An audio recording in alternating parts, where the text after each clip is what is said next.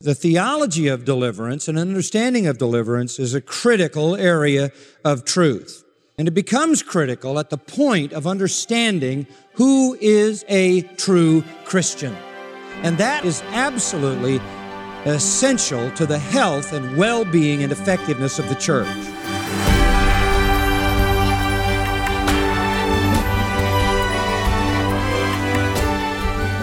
Welcome to Grace to You with John MacArthur. I'm your host, Phil Johnson. According to some people today, a person can receive salvation without understanding or even believing the gospel. The consequences of that view people are confused about what it means to be a Christian. It's a serious issue. It's one that gripped John MacArthur enough to address it head on. And the result, John's current series of lessons here on Grace to You, titled Delivered by God. And now follow along with John as he begins today's message by explaining why this topic of deliverance is so crucial for you and every Christian to understand. One of the great words in the Bible is the word deliverance, though it is not commonly used in the Christian vocabulary. Sad to say, rarely do you hear theologians talk about, rarely do you read theologians write about the truth of deliverance. And yet it is nonetheless a profoundly important term for understanding God's redemptive work. God is in the business of deliverance. And deliverance may be the best, it may be the most clarifying, and it may actually be the most comprehensive word to explain God's gracious and powerful work in our lives. We were prompted to this discussion by the fact that Jesus came with a ministry of deliverance. And when we began to see that in the case of Jesus, it drew us into the greater theme of deliverance, which covers really all of God's redemptive purpose. Now, the theology of deliverance is not just some academic exercise. It is not merely a matter for theological discussion. The theology of deliverance is practical. It is intensely practical and it is extremely necessary for all believers to understand because it is the theology of deliverance that defines what salvation really does in the believer. A person who is a true Christian has been delivered from certain realities. True salvation, we could say, is deliverance. It is the dramatic rescue of the sinner from all of the elements of life that threaten to destroy and damn him. In fact, deliverance defines what it means to be a Christian. There are the undelivered and the delivered. We are the delivered. In Romans 11, 26, Paul writes, the deliverer will come and he will remove ungodliness and he will take away sin. The Messiah, the Lord Jesus Christ, is there identified as the deliverer. In fact, every time in the Bible you see the word save, saved, salvation, or savior, you can translate it with some form of the word deliver. Essentially, it means the same thing. But deliver communicates well to us because we understand in the English the meaning of deliverance. The theology of deliverance and understanding of deliverance is a critical area of truth. And it becomes critical at the point of understanding who is a true Christian. And that is absolutely essential to the health and well-being and effectiveness of the church. If the church blurs the line between Christians and non-Christians, it then invites the enemy into the camp, totally distorts its own identity, and allows Satan to gain a foothold. It is a matter of being content or even inviting the tares to be sown among the wheat. And yet that is exactly what is happening in evangelicalism today. The evangelical church is inviting non-Christians in and then redefining them as Christians. The greatest failure of professing Christianity in this day and for this century past has been the failure to distinguish between true Christians and false. And it's worse now than it's ever been. It's been going on all through the century and it's now worse than it's ever been. The true church is the society of the delivered. And we have to keep that distinction very clear because the Lord wants a pure church. He wants a chaste bride. He wants a bride without blemish and without spot. The church must be made up of true believers. And it must be clear who is a real Christian and who is not so that we protect the church from the encroachment of Satan and also so that we protect the lost from being deceived. Not only when we allow non-Christians to be defined as Christians do we pollute the church, but we also aid and abet the deception of Satan and people live as though they were Christians when in fact they are not. There are a number of categories in which we have to understand the nature of deliverance. Being a true Christian is being delivered. And it's being delivered from several very important realities. The first one is the one I want to talk to you about is true Christians have been delivered from error to truth. From error to truth. Now, this is not an easy message for me to preach to you for a number of reasons. One, I have too much material in my head too much to try to sort out so that it takes a tremendous amount of effort mentally and uh, confidence in the Spirit of God to help the filtering process. Secondly, you're going to have to think with me because there are going to be some subtleties as well as some not so subtle things that you're going to need to have to comprehend as we go through. But this is very, very important. Nothing is worse than a person thinking they're a Christian when they're not. Nothing is more deadly to the impact of the church than embracing non-Christians as if they were Christians. So we're dealing with an issue that is at the very center of what the church really is. And it applies in all the lives of folks who come near the church. So the first thing we want to know about the doctrine of deliverance or the theology of deliverance is that true Christians have been delivered from error to truth. Turn with me in your Bible to Colossians chapter 1, and let's start there, and, and we're going to try to go through this as rapidly as we can, and I, I will have to leave some things out. But in Colossians chapter 1, I think we can get a good start. Here is a passage that expresses the great miracle of deliverance. And verse 13 is the notable verse. Verse 13, Colossians 1:13, for he that is the Father, mentioned in verse 12, to whom we give thanks. He, the Father, delivered us, rescued us from the domain of darkness and transferred us to the kingdom of His beloved Son. Back in verse 12, Paul says, we therefore give Him thanks because He has qualified us to share in the inheritance of the saints in light. Now here you have that very familiar biblical contrast between darkness and light. We have been delivered out of the domain of darkness. We have been delivered into the kingdom of the Son of His love, as the Greek literally says, which is a kingdom made up of saints in light. Darkness is synonymous with ignorance. Darkness is synonymous with error. Light is synonymous with truth.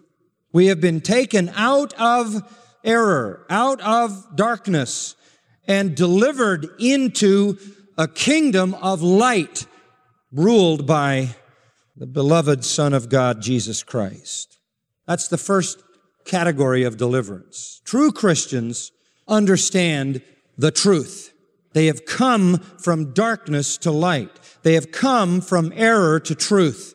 Psalm 119, 130, the entrance of thy word gives light. Thy word, we read in Psalm 119, 105, is a lamp unto my feet, a light unto my path. That is the first great area of deliverance. Out of the darkness of error into the bright light of truth. The apostle Paul, when he was commissioned to preach according to Acts 26, 18, was sent to sinners to open their eyes that they might turn from darkness to light. So that darkness and light are, are really symbols or metaphors of error and truth. And notice please in verse 13 that truth is synonymous with Jesus Christ. We are delivered from the domain of darkness, which is the kingdom of Satan, into the kingdom of his beloved son. And he is the light of the world. Jesus said, I am the light of the world and whoever comes to me will never walk in darkness. The light is synonymous with Jesus Christ. It is synonymous with entering into the kingdom of Jesus Christ. So the first thing that is true about the delivered, the true Christians, is that they do not believe error because they have come to the light. They have come to the truth. To borrow the language of Ephesians chapter 6, they are engaged in a battle against the spiritual forces of darkness, but they are triumphant because they have put on the armor of God, and the first piece of armor is the belt or the girdle of truth. A Christian is someone then who understands the truth, who has been delivered from Satan's lies to God's truth. To be saved, according to 1 Timothy 2 4, to be saved is to come to the knowledge of the truth. Being saved is not some kind of mystical, cryptic, some kind of uh, inexplicable feeling. Being saved is to come to the knowledge of the truth. Luke tells us in the book of Acts that when the gospel was preached on the day of Pentecost, 3,000 people believed and they continued in the apostles' doctrine. They started there and they continued there. A true Christian is a person who has been deposited, rescued out of ignorance and deposited in the realm of truth. They came into the realm of truth and they continue in the realm of truth. To be saved is to come to the knowledge of the truth. A Christian is someone who understands the truth, who believes the truth, who embraces the truth, who loves the truth, and who submits to the truth. And you know, it amazes me that there are so many people in evangelicalism today, leaders in evangelicalism, pastors and writers, who believe a person can be a Christian without ever being delivered from error to truth. I'm reading today that there are those saying that there are people in countries and obscure places and tribes and hidden backwaters of the world who have never had a Bible and never hear the truth of Jesus Christ, who are going to be saved because God is going to be gracious and kind to them and they're going to be saved even though they've never heard the truth. Well, that is a lie. If, according to Romans 1, they live up to the light they have, and if they see the Creator in the creation and through reason, and according to Romans 2, follow their conscience back to a lawgiver, if they live up to the light they have, Christ, who is the light that lights every man that comes into the world, John 1 9 says, God will reveal more light to them, and they'll come to a greater light because God will give them a greater light, but no one will ever be saved who doesn't come to the knowledge of the truth. They're saying today that uh, you don't have to come to the knowledge of the truth. Call all the missionaries home. Stop proclaiming the gospel to every creature, even though Jesus told us to do that. But the Bible tells us that when you're delivered, you're delivered out of error into truth, and you come literally into a paradigm, a realm, a domain, a kingdom of light. In the words of John 6:45, all believers are taught by God. They possess an enlightenment which sets apart the teaching of God from all the teaching of men. True believers understand the truth as opposed to error. They have received by regeneration a new nature, and that new nature has a capacity for the truth. That new nature has an affinity for the truth. That new nature has a devotion to the truth. It has a love for the truth. We have an anointing, 1 John 2 27, from God. And it abides in us, he says, so that we don't need anybody to teach us. We don't need a human teacher to explain the world to us. We don't need some human approach to life philosophically. We don't need some religion invented by men or devils because we have been delivered out of darkness into light. We live in a realm of truth. Listen, we have been given, according to John 14, 17, the spirit of truth who has taken up residence in us and we understand the truth. And it is that truth that saves. So that 1 Timothy 2 4 is the sum of it all. You have been saved, meaning you have come to the knowledge of the truth. You've believed it, you've assented to it, you've embraced it, you love it, and you submit to it. In John 8, Jesus said, You shall know the truth, and the truth shall what? Set you free. The search is over. You're out of the darkness. You're no longer wandering around blind and dark because you've been liberated. You've been set free. The truth has made you free. And let me tell you something, folks. The only thing that'll ever set the sinner free is the truth. Until the sinner comes to the truth, he's locked in darkness. Ephesians 5 8, Paul explained it this way. I love this. Once you were darkness, now you are light in the Lord. Does that say it? Once you were darkness, now you are light in the Lord. Simply stated, being saved demands coming to believe wholeheartedly the truth. That saves. And if you don't believe the truth that saves, you can't be saved. You have to believe the delivering truth to be delivered. A woman once uh, wrote to me and uh, she said she thought Christianity was fine, but frankly, she was into Zen. And uh, she liked to listen to Christian radio, she says, because, quote, the music smoothed out her karma. Um, but she said, uh, I interrupted that karma because uh, I am too narrow minded and uh, too narrow minded toward other religions. So she wrote to encourage me to be more broad minded. And she said, here's a quote God doesn't care what you believe as long as you believe. God doesn't care what you believe, she says, as long as you're sincere. She went on to say, all religions lead uh, ultimately to the same reality. It doesn't matter which road you take. That's pretty reflective of our generation, isn't it? That's a popular and pervasive lie.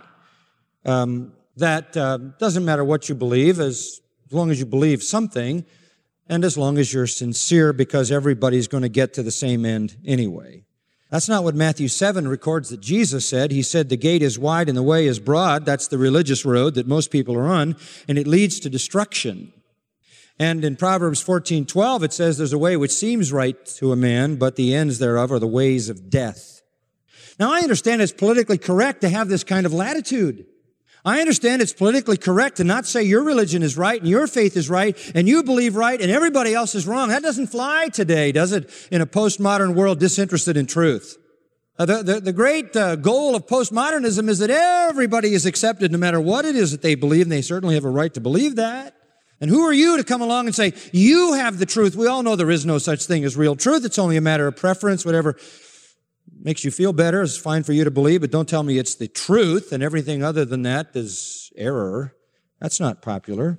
Well, that kind of indiscriminate view of truth or a view of non-truth is so pervasive that it is literally infecting evangelicalism. And people are now saying that there are folks, as I said earlier, and all over the world, uh, tucked off in little corners who never will know the truth and God will take them to heaven anyway. It is the nature of a fallen man. It is the nature of the undelivered to believe lies. It is not the nature of the delivered. We have been delivered out of the lies into the what? The truth. We have been rescued from that. Turn to 2 Corinthians 10. I have to show you this passage. I've referred to it before. It is pertinent to this discussion. 2 Corinthians chapter 10. I'm really going to have to hurry here. 2 Corinthians 10, verse 4, Paul says, well, verse 3, he says, we are war, making war we can't make war in the flesh. That is with human weapons, human ingenuity, human cleverness, human thoughts, theories, ideas, techniques, marketing, whatever. We can't fight this battle with human weapons. Verse 4. The weapons of our warfare are not of the flesh. They're not human, he means. But mighty unto God, divinely powerful for the destruction of fortresses. He says, look, we're in a spiritual war. The spiritual war that we're in is a formidable thing. We're attacking these great fortifications. We're attacking these massive fortresses. And the picture is of some huge granite fort. And he says, we've got to go in and destroy them. We've got to have pretty powerful weapons. We can't go in there with all our little clever ideas. We've got to destroy those fortresses. What are those fortresses? Verse 5. Here's what they are. Verse 4 ends the destruction of fortresses. Verse 5 begins, we are destroying speculations, the NAS says. Imaginations, some other versions say. This is defining the fortresses. These great fortifications, these great uh, prisons are nothing other than speculations. They are Logismos is the Greek word. It means ideas, ideologies, ideologies. What kind of ideologies? Follow verse 5. Every lofty idea raised up against the knowledge of God. Any unbiblical idea. Anything contrary to the truth of God. We have to destroy. Why? So verse five, we can take every thought captive to Christ. In other words, the world is full of people imprisoned in ideological systems, in lies, in error, in darkness, in blindness. And our responsibility is to go and smash those ideologies down in order that we can set the prisoners free because those fortresses become their prisons and eventually their tombs. This is a tremendous responsibility. Every lofty thing, that's a proud intellectual thing, a complex system or whatever. Any idea, idea, philosophy, religion, theology, psychology, whatever. Any idea that is contrary to the knowledge of God must be assaulted or those people will die captive to that lie. What we want to do is smash those ideologies and bring everybody's thinking captive to Christ. We want them to think the way God thinks, to have the mind of Christ, to see the truth and know the truth and love the truth. Now, how do you smash that? Well, it's very simple. What is the one thing that destroys error? Truth. That's why you have to preach the truth. People say, well, you know, your preaching is so dogmatic. And I'm just trying to preach the truth. It's the only thing that destroys error. And if we don't bring the truth, then they don't come from darkness to light. They don't come from error to truth. They don't get delivered and they die in their sins and they're perishing. The first thing that is true of a Christian is a Christian, a true Christian, not one who says he's a Christian. A true Christian is somebody who has come from error to truth. Satan doesn't care what people believe. He doesn't care how sincerely they believe it as long as what they believe is wrong. Did you get that? It's important. He doesn't care what they believe. He sponsors all kinds of religions. He sponsors every religion on the face of the earth that isn't true. He's behind them all. He's got enough diversity for everybody. He's provided an absolutely irresistible smorgasbord. There's somewhere for everybody to plug in. He doesn't care what they believe. And frankly, he is really into sincerity. He doesn't care what you believe or how sincerely you believe it as long as what you believe is wrong. Because wrong damns, right saves. That's why Jesus said, I am the way, the truth, and the life, and nobody comes to the Father what? But by me. There isn't salvation in any other. And anybody who doesn't hold to the truth is damned. Galatians chapter 1. Look at it. Verse 6. He talks about a different gospel. Somebody's coming along and preaching a different gospel. Well, listen, there isn't a different gospel. Gospel means good news. There's only one good news, all the rest is bad. They may say it's good, but it's bad. So he says it's a different gospel, verse 7, which is really not another. There isn't any other good news than the true gospel in Christ. There isn't another gospel.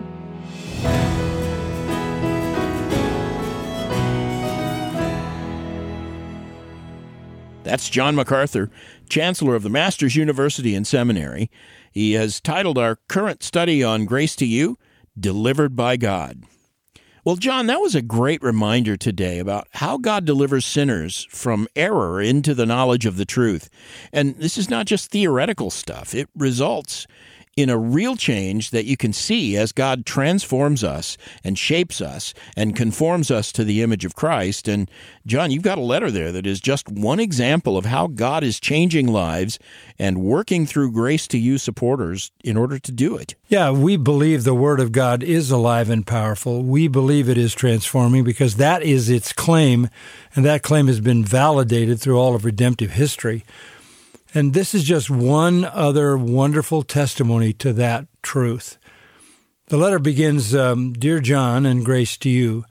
I don't know that there are words that can accurately describe how much your ministry means to me. God has used you in my life in such a profound way.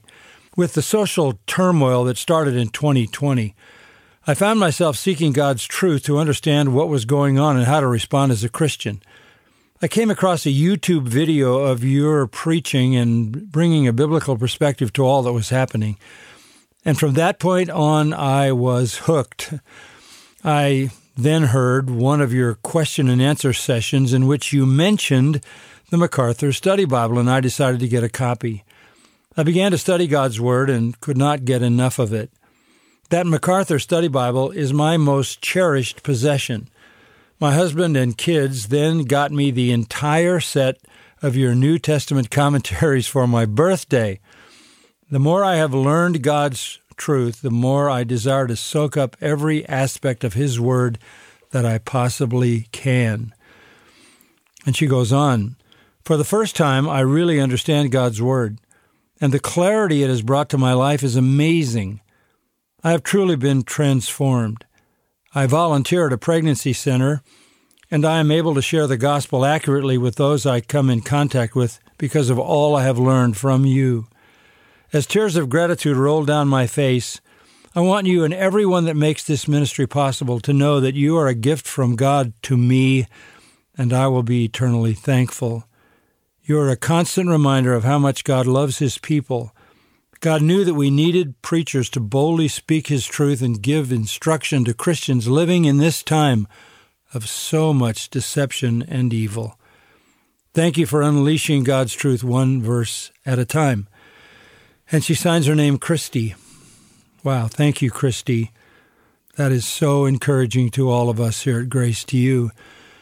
And when Christy says that everyone that makes this ministry possible is a gift from God, She's also talking about faithful friends like you who are listening to me right now because you pray for us.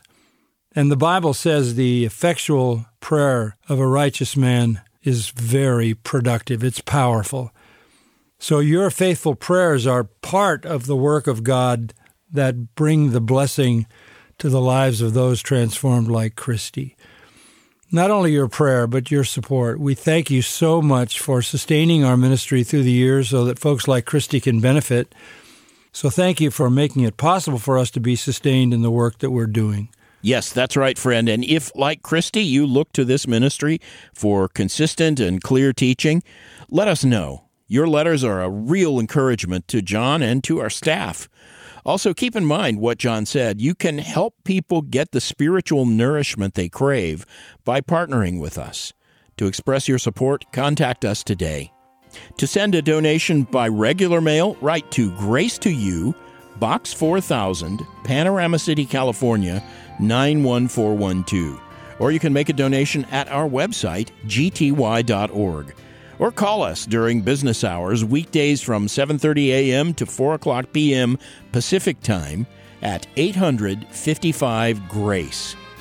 And let us know how John's verse by verse teaching has strengthened your faith and increased your devotion to Christ. You can do that by emailing us at letters at gty.org. That's letters at gty.org. You can also write to us at P.O. Box 4000, Panorama City, California 91412. And remember, there are thousands of free resources available at the website gty.org. If you're looking to grow in your love for God and His Word, if you're wondering what Scripture says about how to be a better parent, or you want to know how to interpret a particular passage, you are sure to find a sermon or a blog article or a devotional that will meet your spiritual need. Our website again, gty.org. Now, for John MacArthur, I'm Phil Johnson, encouraging you to be here tomorrow when John looks at how you can protect yourself from believing and teaching a false gospel. Join us right here tomorrow for another half hour of unleashing God's truth, one verse at a time, on Grace to You.